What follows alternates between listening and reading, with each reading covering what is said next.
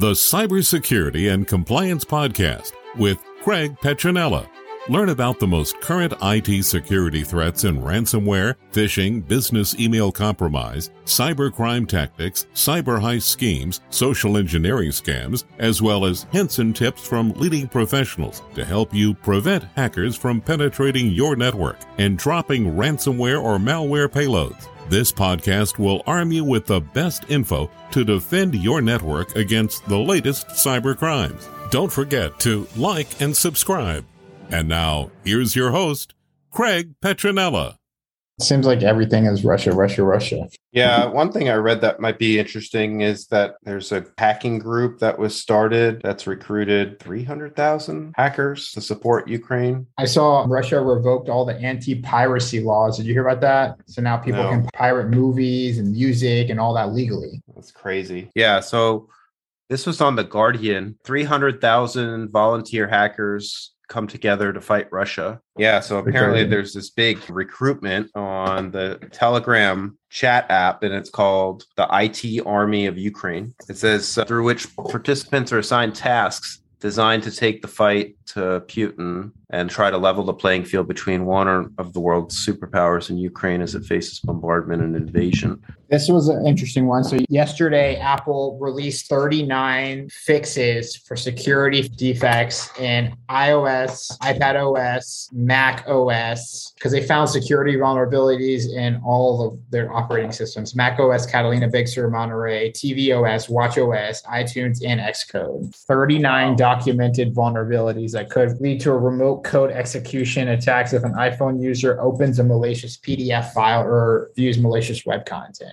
Jeez, that's a big one. Yeah. Yeah, so definitely update your iPhone and your Mac. Here's a good one. Nearly 34 ransomware variants observed in hundreds of cyber attacks in quarter four of 21. Oh, happy Tuesday. I guess it is Patch Tuesday, isn't it? So we'll launch off with Patch Tuesday and the huge 39 documented iOS and iPad vulnerabilities that are patched in iOS 15.4, iPadOS 15.4, as well as macOS. So basically update, reboot, and update again. It's a big one. I think the 300,000 volunteer hackers is interesting too. So there's 300,000 volunteers that have basically signed up on the Telegram channel to support Ukraine and fight Russia in The Guardian this morning. So what's the topic today? I think it's more cyber headlines of the day. I don't think that there's a singular topic. BJ, did you figure anything out today? Just that thing I sent about the government's revisiting the whole topic of cloud security and people doing their part. The wording was government anxiety returns about the cloud. I think the big thing was the 300,000 volunteer hackers supporting Ukraine. I think that I didn't even see. So that is a really big deal. That ties into what you were talking about yesterday, Craig, about the people doing something. And that's actually a nonviolent way. So yeah. If it attacked Russia's SCADA, what happened with Stuxnet, it could be pretty devastating. I guess I don't know what the orchestration of that is, but it's certainly for the good, ultimately. So tell us what happened again. 300,000 hackers have banded together to help support Ukraine, defend and fight against Russia. Well, that's cool. And how are they doing that exactly? They set up a Telegram channel for the recruitment. And this was published in The Guardian. Do you know the origins of it? They're kind of anonymizing some of it for obvious reasons, but I could tell you that it's called the IT Army of Ukraine. Oh, wow. Really? That's quite a name. They said that they've already been successful in disrupting Russian web services, according to NetBlocks. Wow. It says the availability of websites of the Kremlin and Duma, Russia's lower house of parliament, have been intermittent since the invasion started. State-owned media services, several banks, and the energy giant Gazprom have also been targeted. So it's basically crowdsourcing cyber attacks. Wow. Organized anonymous cyber attacks. Yeah, there's a guy on Twitter in this article. I don't know how to say his name. Mikhailo, Mykhailo. Is that how you say it? Mikhailo Fedorov, Fedorov. And what's his role? He's just the one that tweeted this. His tweet says, "We are creating an IT army. We need digital talents. Oh, wow. All operational tasks will be given here." And he links to the Telegram link of IT Army of Ukraine. "There will be tasks for everyone. We continue to fight on the cyber front. The first task is on a channel for cyber specialists."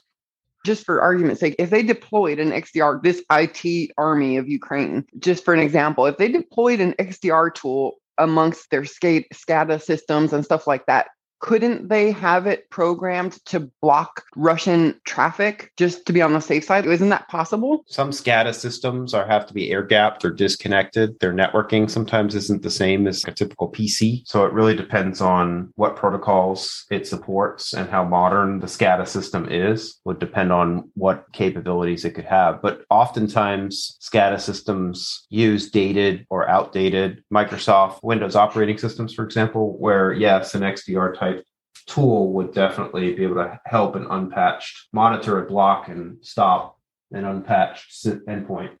Wow. Yeah, so that was a big post this morning. That's a pretty big deal. That's a lot of people to crowdsource that quickly. I mean, I guess maybe it's not that quickly. They're just announcing it now. Maybe it's been in the works since the beginning of the invasion, but still, that's quite a number to organize. Yeah, it's probably bigger now. Now that it's got publicity, right? Right, yeah. This was just published. This was 6 a.m. Eastern. Wow. We've come across people just in our line of work that, do you remember, I won't name them, but some of the people that do pen testing and stuff that are like white hat hackers and stuff didn't really have a cause, but with a cause, there's quite a few of them out there, right? Yeah, absolutely. Some of them are very highly skilled. We ran into a few ourselves at Twitter and LinkedIn and stuff that were obviously very highly skilled. That's interesting. Yeah, for sure. I saw a headline last night. I don't know if you guys saw this yet. I'm not really too familiar with Microsoft, Craig. I'm sure you are. Yeah, it's just basically their cloud offering similar to Amazon AWS. Oh, okay. So that's interesting then. I didn't know that's what it was. I never really looked into Azure, but because Amazon has its quantum center now, they have Amazon Bracket for quantum computing. And then now they have Azure Quantum. They're letting people onboard to Azure Quantum now. I saw that last night. Yeah, that doesn't surprise me. I would think that all the big players like that would be wanting to support those kind of efforts. That's interesting. Well, that's a major development then, 300,000 people. I would venture to say that whatever parties are involved in this crisis weren't accounting for something like that to develop. Yep. And I think the other thing that Blake found too with 30 plus patches for pretty much all Apple devices. And today is ironically Patch Tuesday. So I'm sure Microsoft has their treasure trove of patches announced for the day. They usually come out every Tuesday of the week. And then if there's a rush patch or a patch that needs to be put on midweek because of a high vulnerability, then that'll be announced as well. But definitely want to make sure that you're updating all of your endpoints and devices, especially at this time with all the stuff going on. Were there pretty major Apple patches announced? Yeah, there's a new iOS for iPhone, iPad iOS, as well as Mac OS. An Apple Watch, yeah, every operating system, iOS. So there's corruption flaws in Mac and iPads and iPhones. What does that mean? What's a corruption flaw? I guess whenever a software writes to the memory, it creates some type of corrupted data or something. It says iPad iOS updates fixes memory corruption flaws in multiple OS software components, including AVE, video encoder, core media, FaceTime, GPU drivers, iTunes, kernel sandbox, Siri, and software updates. 39 documented iPad and iOS vulnerabilities, which also included patches to Catalina, Big Sur, Monterey, tvOS, watchOS, iTunes, and Xcode, which is the software that you use to write Apple apps. The flaws could expose users to remote code execution attacks, whatever that is. Yeah. That was a Log4j, wasn't it, Craig? That was the risk with that, was that it exposed them to remote code execution? Yeah, similar where you open a link or you open a PDF file or something, and then there could be cross-site scripting or XSS or remote code execution where a bad actor could remotely drop a bad payload of some sort, some type of malware, keylogger, et cetera. This was just 40 minutes ago where banks are on alert for the Russian reprisal. It says big banks fear that SWIFT faces a growing threat of Russian cyber attacks after 7 of the country's lenders were kicked off the global payments messaging system over the weekend. 7 of the Russian banks that were planned to be kicked off, or were we talking about 7 attacks that caused banks to be kicked off? So 7 of the country's lenders were kicked off the SWIFT global payment messaging system over the weekend. Which country, Russia or the United States? Big banks fear that SWIFT faces a growing threat of Russian cyber attacks after 7 of the country's lenders were kicked off the global payment messaging system over the weekend. Says VTB, Russia's second biggest bank, which finances Russia's war machine, were among the lenders removed on Saturday from SWIFT as part of the West sanctions campaign against Moscow in response to its invasion of Ukraine. So SWIFT is like a standard to wire money for international payments and things like that. And it looks like there were sanctions imposed to kick off and sanction and punish Russia. So they're saying that because that happened, because 7 of the country's lenders were kicked off the SWIFT system, they can't make payments and exchanges now. They're fearing that Russia will retaliate with cyber attacks. And you said that one of those lenders that was kicked off, the wording that they used was that it funds the war machine? Well, the SWIFT system does not fund the war machine, but Russia... Not directly anywhere. People that are in support, how do they get money to Russia? That was a way they would use the SWIFT system to wire money to Russia, and it just cut off that tie.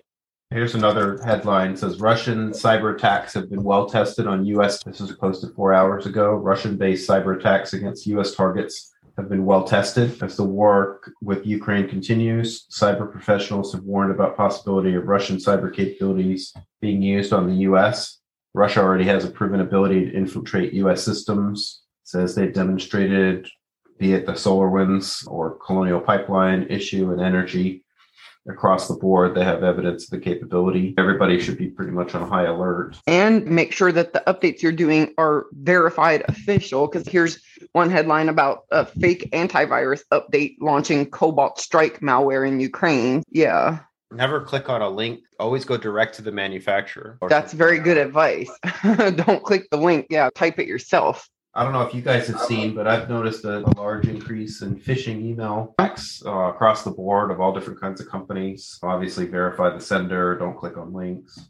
Interestingly, in addition to all that, as if there's not enough going on in the world right now, right? I guess if we're going to have a climax, it's going to be all inclusive, right? From another perspective, you know how there's a lot of the internet cables, right? Now we have the global satellite internet up in space, but then we also have the internet cables on the opposite end of the spectrum in the deepest part of the oceans. There's news now, just recently, holes the size of city blocks are forming in the Arctic seafloor.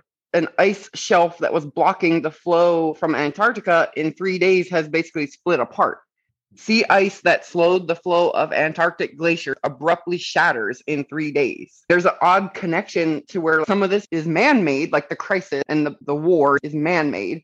But then you have scientific stuff converging at the same time of an epic scale as well. Yeah. You know how they're always talking about asteroids recently, and but this one's going to miss Earth, that one's going to miss Earth. Not to be alarming, but there was a headline about this one that was a near hit. It says asteroid discovered only 2 hours before Earth impact. To spin it in a positive way, the encouraging side is on the development with the quantum stuff, because that opens up a whole new realm of early detection possibilities. Russia just announced that they're putting sanctions on Joe Biden and Jen Psaki and Hillary Clinton and Hunter Biden and all this random people. And if they have any assets in Russia, they're freezing those assets and they're preventing them from traveling to Russia. Scary stuff. Are the elites all turning on each other? I doubt any of these people have assets in Russia. Yeah, probably not. But whatever the framework is that they all work from when they do these things, it seems like they're all trying to kind of follow the same protocol. Right. But it kind of seems like they're starting to spin out of control a little bit. It's starting to seem a little bit absurd. Yeah. Well, one thing I just dug up that was interesting. It says Russia, who paid $3.5 million to Biden's brother, Hunter Biden, was paid $3.5 million by a Russian oligarch. I saw a meme of Eric Trump like, oh, yeah, if my dad was president, my dad understands Putin and was KGB and he realized that my dad's a strong person and all this stuff. And then he goes on to brag that we get all the funding we need from Russia, da-da-da-da-da. You know, even though when Trump was in the White House, they were denying that they were getting funds from Russia. And then he goes on to say that. Well, there's growth in other areas, like the people uniting whatever cause they're uniting. And then on the flip side, it seems like there's a bit of chaos ensuing with the upper echelons. I think Hunter Biden worked for a firm that... He was in Ukraine. Yeah, but they raised funds, right? A hedge fund or something like that. He was on the board of directors for a Ukrainian company. It's safe to say that there seems to be a lot of connections between all the politicians at the high levels. They all seem to share some connections at the high levels. Yeah. But good thing that it looks like the people are sharing some connections too. So that's good news. Thanks for listening to the Cybersecurity and Compliance Podcast with Craig Petronella. For other episodes and more information, visit PetronellaTech.com. Also visit our other websites, ComplianceArmor.com and BlockchainSecurity.com. Don't forget to like and subscribe. Thanks for listening, and stay secure.